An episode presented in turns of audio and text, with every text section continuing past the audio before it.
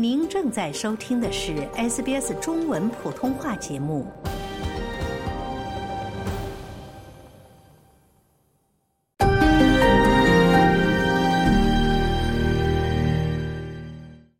各位听众，欢迎您继续收听 SBS 的中文普通话节目，我是丽华。那现在是我们的热线节目哈。那不少人喜欢吃这个茭白，白白嫩嫩的。那台湾人称它为美人腿，生吃熟吃都是可以的。不过一般还是用来做菜啊。啊，我想或许您可能还不太了解，其实它在唐朝之前呢，它是作为这个粮食种的，人们吃它的种子，也就是这个菇米。那后来人们发现有些菇因感染上了这个黑粉菌而不抽穗，所以呢，它的这个植株呢就嗯不断的膨大，但是它这个也没有任何的病象，所以这个不断膨大的这个茎部呢。逐渐形成了纺锤形的肉质茎，这就是现在使用的这个茭白哈。这样人们就利用这个黑粉菌阻止茭白开花结果，繁殖这种有病在身的畸形植株作为蔬菜。那咱们华人朋友生活在澳洲，想吃茭白的话，一般只能在华人超市买冷冻的进口货。这两年虽然有新鲜的这个茭白卖，但是价格却比肉价还要。贵哈，要四五十澳元一公斤，所以今天的这个园艺热线，园艺高手张崇岩老师就要跟我们普及如何在家自己种茭白。那么，如果您有任何跟养花种菜相关的这个园艺问题呢，都欢迎您随时拨打我们的热线电话一三零零七九九三二三，参与我们的节目。一三零零七九九三二三。那现在我们跟张老师已经接通了电话，我们还是跟张老师打声招呼。张老师您好。哎，丽华你好，大家好。你好，早上好。那刚刚我们说这个茭白哈，嗯，在澳洲挺贵的。如果是要吃到这个新鲜的茭白的话，哎，张老师，哎哎，不好意思，刚我们这个网络有点问题。那这个茭白在澳洲，我说这个新鲜的挺贵的，是吧？对呀，这两天群里面还在说起来。嗯，那这个茭白啊，我知道，其实，在不同的地方，就是中国不同地方有不同的称呼哈。因为我其实我第一次听到这个茭白呢，我还不知道，没反应过来是什么。因为我们在四川，它叫高笋，那你们那个地方叫什么呢？我们上海人就叫茭白嘛。嗯，那也是一样的。那我还看到网上说，有些叫这个椒笋，有些叫菇笋。那我在想，它跟这个平时如果是不太仔细看，可能还不太能够区分跟这个竹笋的区别哈。对啊，它英文名字叫 water bamboo。嗯，就水里的竹子，因为它长起很快，它会穿根的。嗯，所以这个东西呢，不要不能让它流到那个呃公共的那个小溪啊、小河里边，要不然它会破坏那个生态平衡。现在呢，呃，中国人呢就是喜欢吃，国内吃呢就自己种啊。呃，呢，我们以前呢，我都想，我太太经常说呀，澳洲没有那个呃新鲜的茭白，现在呢。我朋友呢也给了我几颗啊茭白，我也种了，啊种的也蛮成功的啊，所以这次呢我就写这篇文章呢，啊作为这个节目内容呢给大家分享啊，因为慢慢的大家开始普及了嘛，有好多人都想种的嘛，嗯，让大家呢少走弯路啊，嗯。那刚刚我们说到这个茭白哈，大多只能在亚超买到，而且是冷冻的，那新鲜的很贵，在澳洲。那么能不能先请您先给我们讲讲这个茭白适合在什么样的环境之下生长呢？以及它这个生长的过程大概是什么样的呢？茭白呢，就像水稻一样的，它种在水田里边，嗯，泥土上边呢有一部分那个水的，啊，呃，像在雪梨呢就可以种，这个天气温气温。呃，很不错，呃，它长得蛮高的，嗯，这叶子啊，呃，细细长长的，呃，有的呢长到两米多。现在我家里种的呢，因为种在桶里边，呃，有的呢长到一米半，有的长到一米八，啊，当然品种也可能也有关系。嗯，但是呢，茭白呢也不是那个越大越好，啊，我，长得哦很高大哦，我那个茭白肯定长得好，但是你错了。嗯，这个越越高大，越粗壮，就像人一样的，男人肯定比女的呢，身体比较强壮大，但是呢不会生孩子。茭白呢，好多人啊种了半年啊，种了一年，就是没茭白。嗯，但这个是不是要分公和母啊？因为我在，因为我看那个网上有人在这样问。是啊，因为好多人说，哎呀，我种的是呃呃都是公的啊。嗯。就是不能长茭白。其实呢，从它性别，呃，它本来本来呢就没有这个公母之分的。嗯。啊，因为公跟母它有里边的那个 DNA 不一样的嘛，对吧？它的结构不一样，它其实都一样。就是它的身体比较特别好，啊，特别强壮，因为茭白呢，它靠那个黑粉菌呢去感染它，感染以后才会长出茭白。但是他身体太好了，他抵抗力太好了，他免疫能力太好了，那个菌呢不能侵入他身体里面，所以呢，他可以继续长，啊，就是不但长，可以结果米啊，就呢就长不了那个胶白。嗯，所以呢，我们就称它为公的啊，我们形容它是公的。所以呢，我们要种呢，就一定要注意了。最近我们群里边有个人有七个大棚啊，全都割掉，种了一年，长了很高大的，但是没有一个产茭白。那说明这个这个茭白它的这个抵抗能力是太强了哈，它是黑粉菌都不受影响。对呀。嗯。所以呢，就是我们小时候有怎么要种了呢，就一定搞清楚，啊，最好呢是朋友给的，他的妈妈是不是能够生孩子，对吧？就是也就是会不会长茭白，要不然你随便拿了一颗，呃，就种下去，哇，又浇水又下肥又花时间，到最后吃不到茭白，啊。嗯，那我们自己在家种的话，刚刚您也讲到了这个茭白哈，其实是呃很多是长在水田里面的。那我们自己在家种，你大概用什么容器来种呢？呃，最小的可以用二十厘特的那个油漆桶。嗯。现在在外面呢，也很多的，呃，搞装修啊，都是有很很多这些桶啊，都认出来。还有呢，在办公室也买那个黑颜色的，也是这个规格的。有二十厘特的，这个桶呢，你再小呢就种不好了。其实，中我根据我看呢，这个桶呢也是勉强可以，对吧？嗯。因为它你种下去以后，它慢慢会会分叶，啊，会越长越多，边上长出小芽来，下面根呢更小。一年种下来啊，种到现在，差不多整个这桶呢就挤满了，啊，其实呢它还会长得更大。这样就影响它的那个枫叶，也影响它吸收营养，也那个水呢就不可多。嗯，它自己会繁殖的特别多哈。呃，很快。呃，你种下春天种下一棵苗，到秋天可能二十几克。嗯。啊，粗粗的茭白在底下里边。嗯，那这个容器小了还不行。那如果我有一个问题啊，就是不好意思，常老师打断一下，那这个容器是不是越大越好呢？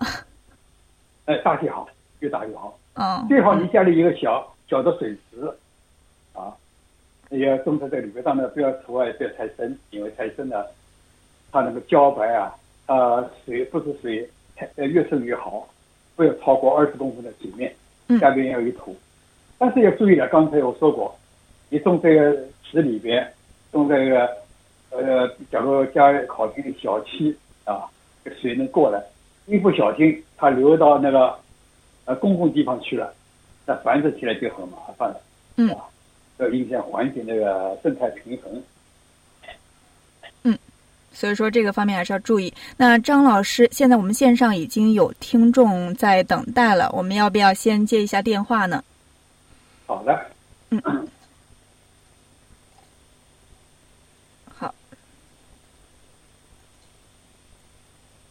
好，这位是张先生。哎，大家好。哎，你好，张先生，你有什么问题呀？是的，是这样子的。我的，我的，我从这个这身世啊、伤势啊，这个月很容易发完，是有病吗？桑树吗？张先生是桑树吗？是啊。嗯，是的。因为桑树呢，一般人都不会去施肥的，好多人，反正种在那边让它就长，到春天那个呃有桑果了就摘啊，就是缺水了。假如它整个的叶子发黄了，大多数就是缺氮肥啊。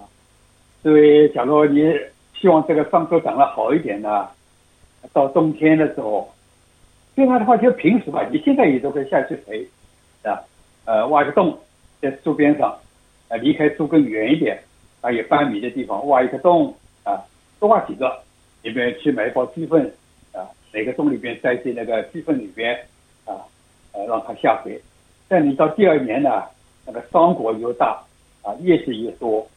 嗯，嗯，是是什么肥呢？是这个，呃，鸡粪呢，还是什么呢？啊，就鸡粪可以了。嗯，鸡粪可以了。假如你家里边有吃的鱼的内脏啊，都可以。你在离开那个大约这个树啊树冠那个地水线那个位置，就挖个洞啊，挖个是三十公分、四十公分啊。挖了以后，把这个塞在里边，都都盖起来啊。下次有了再换一个地方，呃，这样呢，你这棵树呢会长得又好啊。好，谢谢，谢谢。嗯，好，谢谢，谢谢张先生您的提问，谢谢。好，张老师啊，我有一个疑问啊，刚刚您说到就是说在那个桑树旁边挖一个洞，那为什么就是不是越近越好呢？因为这样离桑树越近的话，它这个养分可以 吸收的更快，是吧？但是呃，这个有好多人都有误解，嗯，因为根呢，它有主根、枝根，是吧？在那个根须啊，主要是分这个三部，就像人那样的，心脏出来一个大血管，被好多呃支血管通到各个皮肤下面，嗯，或者各个气管，这个毛细血管，这个树的根呢也是一样的，它吸收营养的靠的是须根根须啊，嗯，就长得很细的须须，它后面粗的啊，树下面的主根。它是靠支撑这个树不会倒，嗯，它靠吸收水分、吸收营养，靠周围的最远的根须，所以呢，我们把营养要下在那个这个它吸收营养的位置，因为一般的来说呢，它根长的范围呢，据说这树冠的大小这个地水线，嗯，这么直，其实呢。这个也不是百分之一百对，因为根的范围呢可以超过这个地水线，啊，甚至于有两倍这么远。但是我们呢有，呃，为了操作方便呢，就按照地血线去施肥也是很好的。嗯，所以还是要根据这个植物它们自身的这种根系的呃这个营养的这种需求哈，来对症下药。嗯，好的，谢谢张老师。放在根边上。嗯，你放这个靠树身，反而是呃不好，嗯，因为那个地方呢，它没根去吸收，嗯，它主要是主根在哪儿，反而把这个主根搞坏了，嗯。好的，谢谢张老师。那听众朋友，现在是澳大利亚东部标准时间啊，夏令时早上的八点三十二分。那下面请我的同事林默为我们回顾一下今天早上新闻的主要内容。那么您有任何跟养花种菜相关的园艺问题，都欢迎您随时拨打我们的热线电话一三零零七九九三二三一三零零七九九三二三参与讨论。那线上的听众朋友，请您等待一下，稍后我们会。接听您的电话。各位听众，欢迎您继续收听 SBS 的中文普通话热线节目，我是丽华。那今天我们的话题是如何在家自己种茭白。那欢迎您随时拨打我们的热线电话一三零零七九九三二三一三零零七九九三二三，提出您感兴趣的问题。那刚刚我们跟张老师聊到了种植茭白需要用的这个容器哈啊，张老师您好。你好，那刚刚你也提到了，你也提到了说这个种植茭白容器还是要比较大一点才合适哈，因为这个茭白繁殖的比较的快。那我们在进行下一个问题之前呢，我们还是先接听一下听众的电话，可以吗？好的。嗯，好的，这位是王先生。啊，王先生你好。嗯，啊，你好，你有什么问题？是我吧？嗯，是您。那个，我这个房子是住了五年。嗯。住了五年，那两年的时候呢，呃，我家这个有一棵无花果，这棵树是应该是很多年的，非常粗。那么前两年我没有对它进行管理，反而它的果呢还是正常。后来呢，我听到了这个朋友说，有个朋友给那个豆腐渣子，嗯，这个豆腐渣呢发酵了，我就每年就喂，冬天的时候就试试豆呃豆腐渣子那那个发酵以后，结果呢，这个果呢就始终就不熟，就是发硬，而且呢。你像我住的花园，这个季节果是每年都不少，但是这个果子发硬，而且呢，现在到叶甚至到果，我就搞不清是怎么回事儿。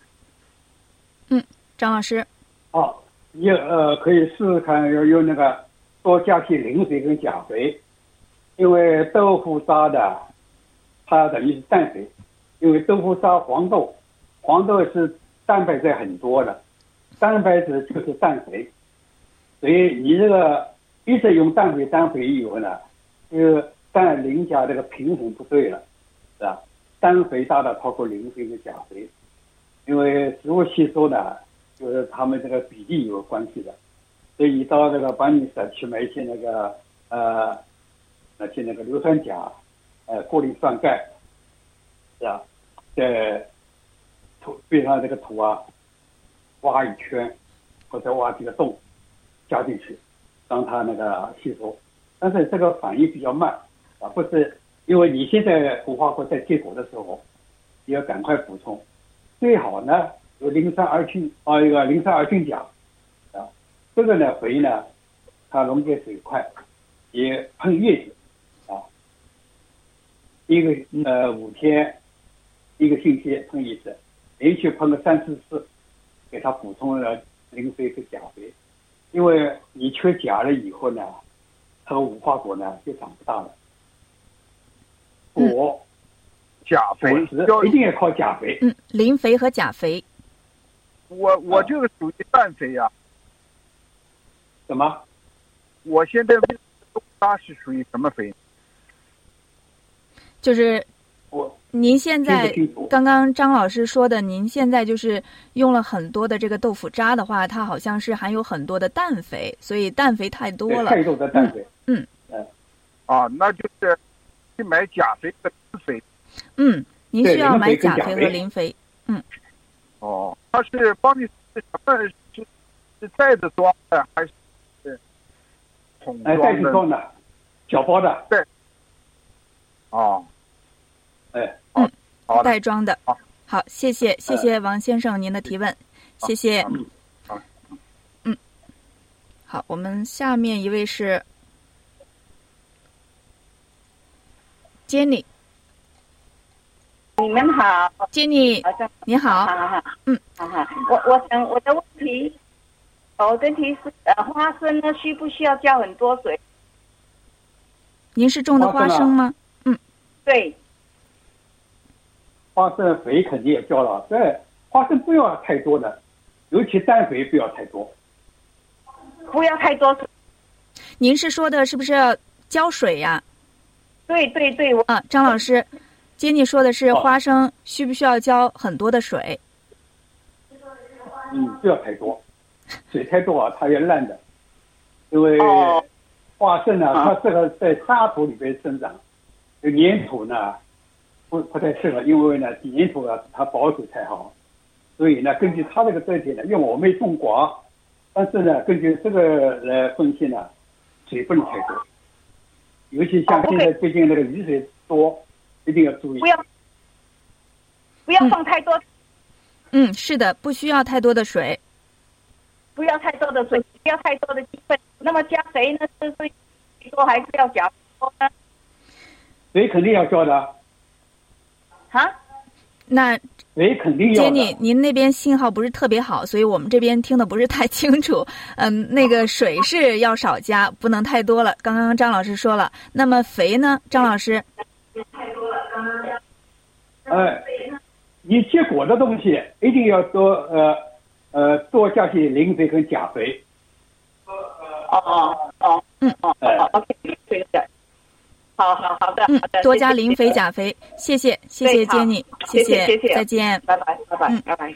嗯，好，下面一位，你好，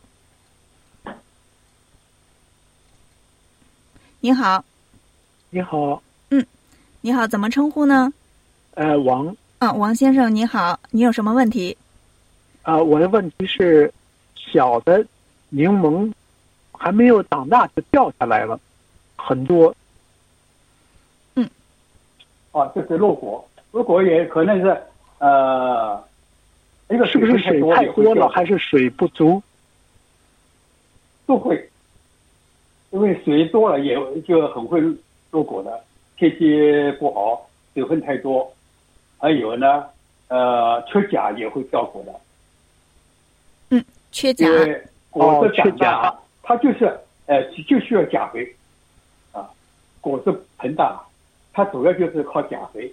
当然了，氮肥也需要的，但是钾肥也在里边起主导的作用。所以没有钾，那就长不大，长不大它会掉。哦，不是水太多了。都有刚刚张可能。嗯张老师说水太多也有可能。哦，柠檬和橘子都是这种情况，没长大就掉下来了，已经。啊，这呃这是可能的，因为这是同一类的东西。好，多谢。嗯，好，谢谢，谢谢王先生。好，下面一位，您好，你好，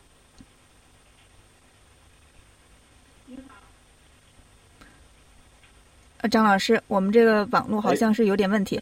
您好，好，我们继续聊。刚刚我们讲到这个茭白哈，需要用容器比较大的这个油漆桶或者是其他的容器来种植。那刚刚您说到这个收纳箱，就是一般的叫收纳箱。嗯。啊，就是方方的，有盖住的。嗯。这个呢，就比那个油漆桶大，它这个容积呢，大概有油漆桶的两倍以上到三倍。啊，这个呢，用因为这个桶呢，就效果就更好。嗯。呃，还有呢，茭白呢，它一定需要阳光，最好的阳光越多越好。啊，所以呢，你家里种这个茭白呢，要挑家里阳光最好的地方。嗯。还有呢，因为你种了以后，它里边全是土，全是泥啊，这么一大堆这个这个桶或者一大个那个箱子，你要去搬都搬不动，很难搬来，搞得不好自己腰受伤。所以呢，在选择这个位置的时候一定要注意啊，填好了别让它放在这里。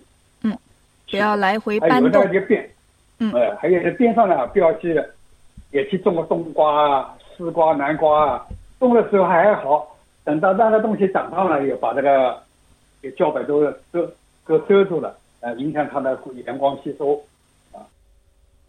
那对这个土壤有没有什么特别的要求啊？我们应该要啊选择什么样的土壤？土壤要求不是很高，因为有的人说，哎呀，一定要用那个泥塘里边啊，河里边的粘土哎呀，这个不一定的。最主要的，呃，根据我试验的，就是不能用 potting mix 这一类的。potting mix 它全是用那个绿色那个垃圾，就树叶、树枝这个东西发酵的，所以发酵了一半，这一放在上面，水一放，它全部浮起来了。那个你种上去苗，就根本就站不住了。嗯。所以呢，可以用这个地，哪怕是粘土都可以，就是我们的这个花叶里面挖些土都可以。嗯。那我们在这儿就是跟大家说一下，这个 potting mix 就是盆栽土的意思，是吗，张老师？对，嗯，对对，嗯就是你的商品土了，你在那个班尼斯啊，那个苗圃里面买的那塑料袋一袋一袋的啊，二十厘特、二十五厘特那个，嗯。那东西全是那个我们回收的绿色垃圾，在垃圾场它堆起来发酵以后，再加部分其他东西做成这土，它就分绝大部分全是那些那个那个那个就是有机物，这些有机物很轻的，一放水它全是浮起来了。嗯嗯，那这个其实呢，就是啊嗯，您说，你可以用一般那个土。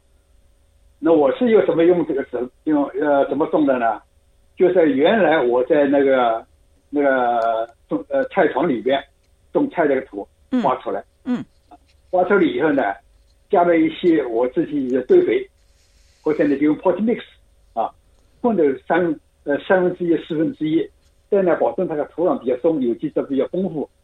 第二呢，再掺一部分那个鸡粪，啊，把它混好以后呢，就放在土里边，啊，放在那个容器里边，那里边加水，加到刚好那个跟土啊差不多满。这个土呢要早点准备，让它先让它熟，那个叫它熟化一下，让它有机在里边分解啊，最好里面放个半个月，呃一个月，这样土呢，今后你种茭白呢，它就效果很好。嗯嗯，那这个小苗的需不需要就是移栽呢？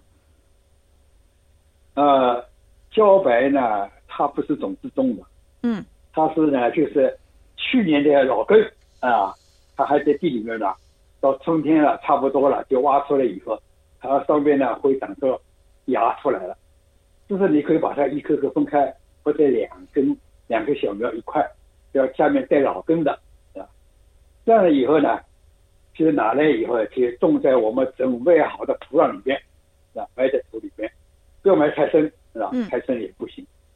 基本上就是让它站稳了，埋好以后，可以加两到三公分的水，让它动，是吧？这时候呢，因为小苗它需要有那个肥呢不多，在这之前呢，它里边有了不少的有机物，还有不少的鸡粪在里边，可以维持它的生长。嗯，那呃刚刚您提到，就是这个它的根要留着，它一般这个可以循环多久啊？就是比如说今年啊，这这个茭白收获了，完了之后把这个根留在那儿，完了之后它能够这样一直都循环吗？对呀、它就靠老根繁殖嘛。嗯，就它因为这个根呢，因为你也不是这根呢永远在那边，嗯，因为你拿出比如把它分开，一个个小苗一个切开，下面带了些这个那个老根在，等它长大的时候，比如说刚才我小苗子要种下去了，大概长大概一个多月吧，它开始的边上窜出那个新的芽出来了，它下面地下的根呐，像竹子一样的，它会繁殖会穿的，嗯啊，所以它繁殖很快。大约有两有三个月种下来，它是可以长了大概十几个月芽出来了，就变成一丛，那一堆在那边了。嗯在今后它也会慢慢的越长不断的越长越多。像我现在种的，每一棵大约可能有二三十个吧。嗯，那挺多的啊。对，这个我觉得它跟那个叫什么 silver beets，就是我们叫的这个 呃银田菜。我不知道张老师，嗯，您的家乡是怎么称呼的？我们四川就是称它为牛皮菜哈。这个我自己我 我现在自己在后院种，我觉得它这个呃这个茭白跟这个牛皮菜就是银田菜有点像哈，就是你可以就是把那个根留在那儿，反正你不管它，它就是一年它都可以在那儿长，就是不断的。呃，与发芽、长叶，然后不断的这样的一个循环的过程。对啊，它的生长，就是它可能是这个种多衍生的植物。嗯。不，不是一般的，比如像我们种的吃的白菜什么东西，它的生命周期很短的，种上去没有一两个月啊，过到气候合适了，它就出台开花了，开花结实以后就死掉了。那你每年呢都是要种子种的。它呢，这个东西像竹子一样的，靠根啊，嗯，根在这个穿出去以后，再来繁殖。嗯，那这个水肥的管理需不需要还是注意一下呢？啊，这呢就是刚才移移栽了以后，那就是考虑到水肥了。嗯，小麦呢，刚说了，在一刚开始大概一个多月啊，它开始生长的时候呢，一般都不要浇肥了。大约开始看它分叶了，原来是一颗，哦，变成长在两颗、三颗了以后呢，它开始要就是要要生长旺期了，那你开始要加些肥了啊。因为这个时候呢，当然你我说我种有机的，你也可以加些鸡粪啊、牛粪啊都可以。但是呢，根据我个人来说呢，因为我们在后院不像农田比较大，这臭味啊受不了。嗯。因为有机东西，这个这个表面那个水那个很臭的，你不能动它哦，还有蚊子啊，这个虫类啊很多的，所以呢，呃，这个基肥啊，准备的土壤时我下的有机肥，下的那个 potting mix 或者那个呃我们 compost 啊放在里边，这个打基础。我们后边呢就是去买那个复合肥啊，复合肥呢它里边氮磷钾呐。这大的元素啊，微量元素它都都有的，那可以我根据这个需要呢，就每两个星期呢就加些下去，啊，当然了，我们加多少呢？就根据它那个叶片它生长的情况，嗯，因为它到最后越长越多了，等到差不多要开始到夏天了，它出胶的时候，它可以长到十几只到二十只，啊，这个肥料就。需要量很多了，那你可以那个每次加息量呢就多一些，或者呢每个星期加一次。怎么来呃调节呢？不是加的有多有好啊，我们要看它叶子，它叶子长得多不多，还有啊它叶子的颜色。然后你这个肥料不够，它颜色就不够绿啊，比较黄发黄啊，比较小。哎，那这个这个时候呢，你就要多加些肥啊，嗯，增加些肥。假如你比如说，呃，我是有机的，呃，发酵的个小便都可以，啊，加些药素也可以。那张老师你好，哎，你好，哎，线上我们有一位这个听众等待时间比较长了，我们要不要先接一下电话呢？啊，好的。这位是 Jenny，早上好，早上好，Jenny，哈哈，早上好。你有什么问题呢？啊，啊，我呢，我想请教张老师啊，我家种的那个板栗，它现在是结了果了，可是它的果全部掉下来了，我想知道什么原因造成它掉果？种什么东西啊？呃，板栗。板栗。板栗，张老师。哦，板栗，哦哦哦。哇，这个我没种过，但是一般的交果呢？呃，因为植物大家都都差不多的，凋果的现象呢，一个呢就是呃营养不对，比如说哦营养你那个哦。哎那磷肥跟钾肥不够，因为氮是管生长的，对吧？还有充实里面果肉有蛋白质，那个磷肥呢它开花，还有长根啊这个作用，还有钾肥呢它是充实那个果实。假如你钾肥不足了，它就会掉。钾肥不足，哦，钾肥不足。这样是不是要呃很多水分呢？种情况。什么？就是有那个绿那板绿是要很多那个要要浇水浇的很密的吗？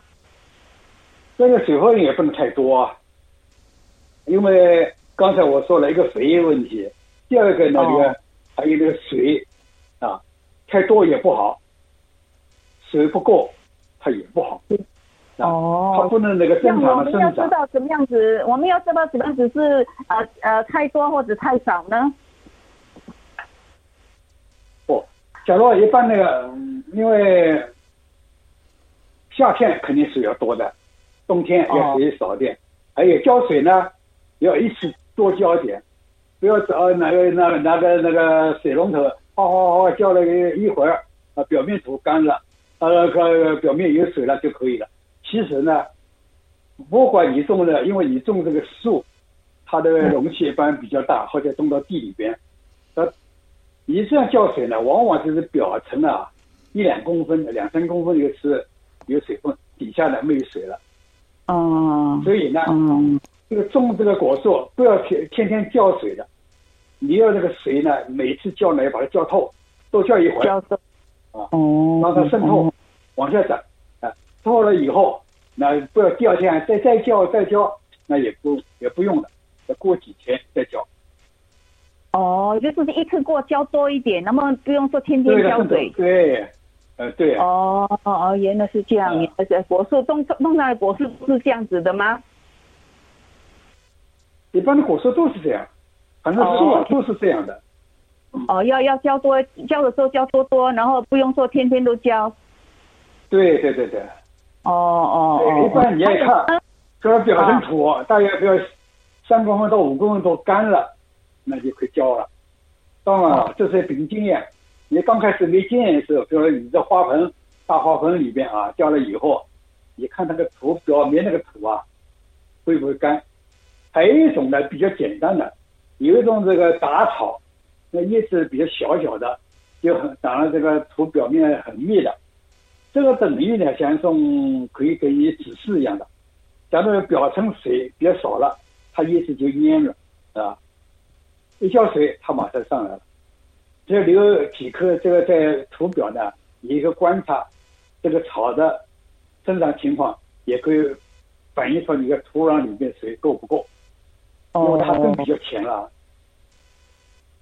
哦哦哦哦，那还有呢？我刚才听你讲那个茭白，那我有我要去，我假如说我我就很有兴趣要种，可是要要要去哪里找这些这些苗呢？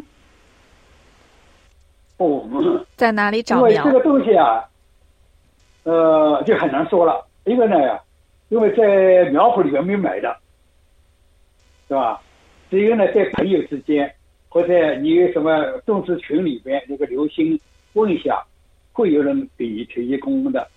但是有人呢，也在网上也也能找到啊，他，有人提供茭白苗，但是小心。我不提倡那个在网上买，有好几位在网上买了以后花了大价钱，因为他还寄过来嘛，结果拿来都是公的。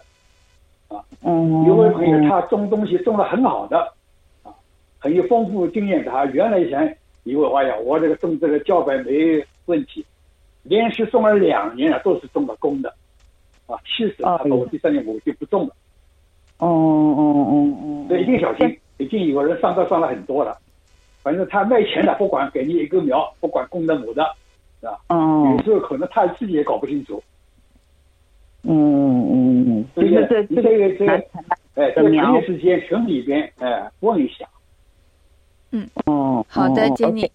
好的谢谢谢。那么您谢谢确实可以问一下咱们华人社区有一些喜欢种菜的这个微信群啊什么的，大家可以相互交流一下。去找了，好，谢谢谢谢，不客气，谢谢您谢谢再见。好 吧呃，张老师，那我们接着继续聊。之前您提到说，这个茭白还是要注意肥水的管理哈，特别是就是它生长比较旺盛的时候，应该要及时的补水，然后补充这个肥料哈。嗯，呃，刚才呃说到肥料对吧？因为水现在说到水的问题了，嗯水的问题呢，就是因为我们一般都是种在容器里面的，所以在种的时候，这个土呢就不能放多啊。假如你容器比较少的、呃小的，比如像那个油漆桶，为了让它有足够的水，所以一般的我那我那时候把这个土呢放在这半啊一半高，让它这个小麦种上去，因为它慢慢这个根路越长越多，它会慢慢的会提高的啊。嗯。有上边一般呢就留着空位呢给我们放，不能像一般的种花盆那样的把土放放满满的，那你好，你整天浇水都来不及，是吧？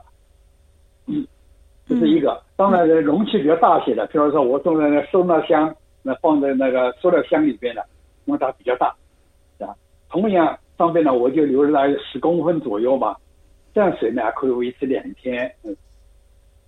嗯，所以呢，我这个水呢要注意啊，这个土不能放太深啊，上面要留下的空间啊，让它那个保持这个水分。这个要注意了，因为这一点呢，它的水呢消耗量比较大了，尤其在夏天，呃，这个要种茭白呢，这个心里要有准备，那个水费啊会消耗很多的。刚好呢，我家里有那个雨水桶啊，基本上都能供应它用。嗯，呃，那这个就是、啊，您说，呃，有人呢就说我呢，我喜欢种有机，但是呢，我根据我的经验呢，就是你就后边呢不要再去加一个呃很多这个鸡粪啊什么堆在里边，因为我们的后院呢都是一大很小，还有邻居的，要为了这东西这个茭白呢，搞到环境啊不好，臭味搞得这四边大家没有抗风呢，但是这个心里很不舒服的，是吧？嗯还有可能我们家里边呢，我太太就是的，她鼻子比我好，啊，稍微有点味道，她就呱呱呱要叫了，所以呢，她比较灵敏，鼻子比较灵敏。对呀、呃，所以呢，一般呢，我就用用那个薄荷肥了，啊，呃，尽量用一些那个呃不会产生的臭味的。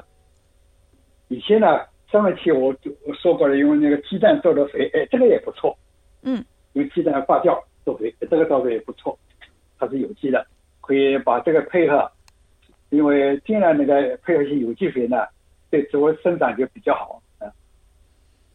嗯。呃，在生长以后，你看到分分裂，分裂到差不多以后了，那就注意了，要检查检查，还有下边的这个靠水上面那个茎呢，它会慢慢会会会变变粗了，啊，变粗了以后，说明它里边的胶白呢开始慢慢叫做膨大了，膨大到一定的时候，它以为它的膨大，它的叶片是两面对称的包着的，所以它会变成了扁的了。嗯。啊，原原来是圆的，哎，变成扁的，再到最后呢，上面那个最外边叶子会张开的，像燕子的尾巴，像把剪刀张开的剪刀一样的。嗯再仔细看呢，再过两天呢，下边那个胶白会露出来一点，那个就白的斑就露出来，就露白了啊。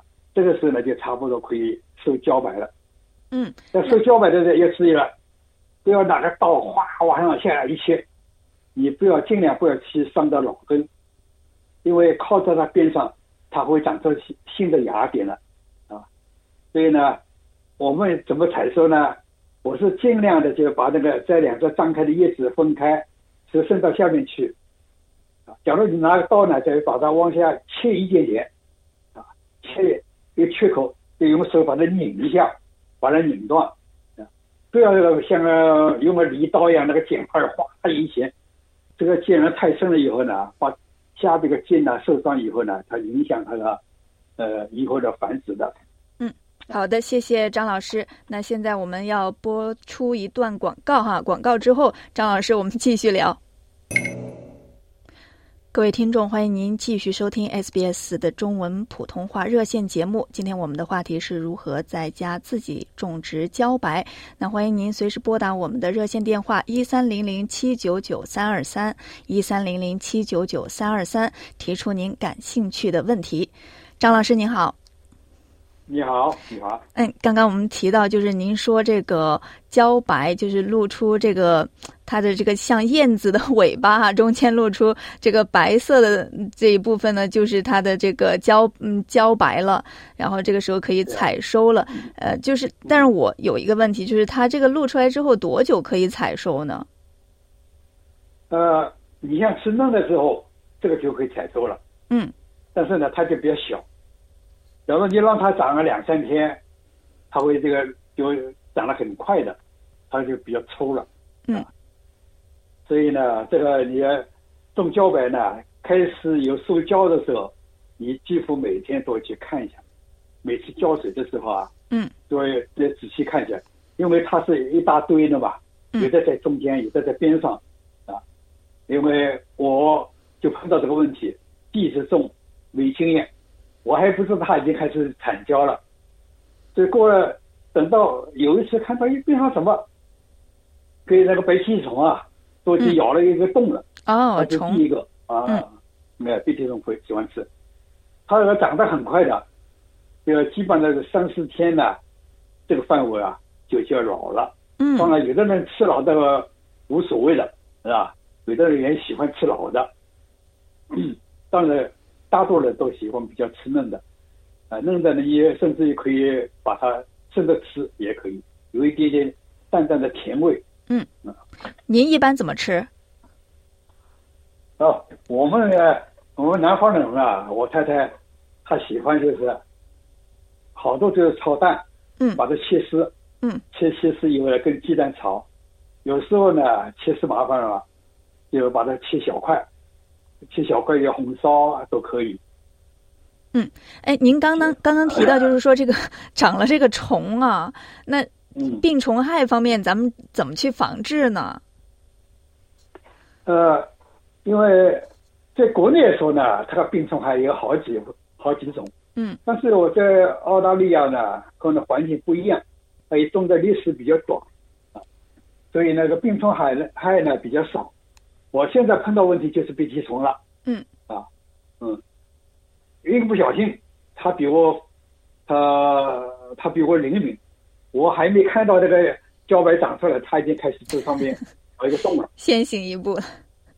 对呀、所以呢，就是周围的环境要注意，因为它会渗到这个边上的枯倒下这个叶子啊，边上的东西啊会爬上去的，哎，盆边上的爬进去的。一个呢，就是怎么办呢？我们可以去去买那个那个鼻涕虫的那个颗粒这个药啊，打在周围，把这个鼻涕虫杀死。最近呢，我也发现呢，呃，也是今年发现呢，有一种药水可以喷的。喷在这个桶的周围一圈，呃或者这个箱子这个这个表面，喷了以后呢，鼻涕虫呢，它就不敢要爬了，因为它里面这个这个药水里边是含铜的啊，就净素的铜，这铜离子呢，那个鼻涕虫呢，它就怕，它对这个敏感的，这个我试过了，刚开始那个发现哇，每天一个上面有十几条。每一天，嗯，要抓，嗯，抓了以后，每天都是有好几条。后来呢，我就用这个药水啊，呃，就喷那个这个这个容器周围一圈，在外边都喷了一圈，可以把那个枯掉的叶子、倒下的叶子把它剪掉，啊，不不给它有那个像像个桥一样的会爬进去的，哎，就很少见了，啊，有时候看到有一有一条两条在里边。但不是这每天都有了。嗯，所以最主要的就是鼻涕虫。对。嗯。还有呢，就刚才说的，因为茭白呢，它是黑粉菌呢感染了。嗯。有的呢，黑粉菌你长得太厉害呢，它里边菌啊，因为黑粉菌它有好多种了，我呢现在都没有发现，哪怕我这个菌，有个朋友说啊，你留一个，让他看看里面有。有没有会那发黑？有好多那个在经呃国内买的胶板啊，里边切开里边有会黑的点的，这是一个黑粉菌在里面产生的孢子。但是呢，我这里呢，呃，那个多留了一个月，采下来以后切开里面还是白的。哦可能那个菌的种类呢不一样。哦，不是说不多也是不好。张老师，不是因为说哎它这个黑粉菌太多了吗？对呀、这这个好的就要吃药的嘛，嗯，那规定的药量刚好身体，太多了那人也受不了。嗯它的植物也是的，它有的可能菌呐、菌体不一样，繁殖很快，就反而呢对那个胶本呢长在里边都黑的，都黑胶、灰胶、灰颜色的，嗯这个我就没有那个利用价值了。嗯，我有记忆的。我小的时候吃的时候，我有这样的记忆，就是切开里面确实有的时候炒的时候，里面确实有那种粉，呃那个黑黑的那种小点点哈。点一点点，对一条一条的。嗯。其实这个少量的没关系的，嗯。呃，对人身体健康呢是没有什么妨碍的。嗯。但是看看到了就感到不舒服嘛，嗯，那太多了那也不好了。嗯啊。这个茭白它的这个营养价值还是比较高的哈。对啊，哦，刚才我还再补充一下啊，嗯。茭白呢它长起来很快，所以我们它是喜欢那个水，很喜欢阳光啊，所以我们种茭白呢，一定要给它选好位置，嗯。啊，尽量的太阳多的这个位置啊，最好早上晒到晚上，整天有阳光。还有呢，边上不要种那个呃，比较长得比较快的，像有一个人啊，种在那个那瓜藤架子边上，啊，种的时候蛮好的，后来到开始种瓜了，种瓜南瓜、丝瓜，往架子一爬，好就把阳光遮住了。嗯，所以这个方面还是要注意哈。嗯，好的，哎谢谢张老师，感谢您今天跟我们的分享。那也非常感谢听众朋友们的收听和参与。今天两个小时的普通话节目到这里就结束了，咱们明天早上同一时间再见。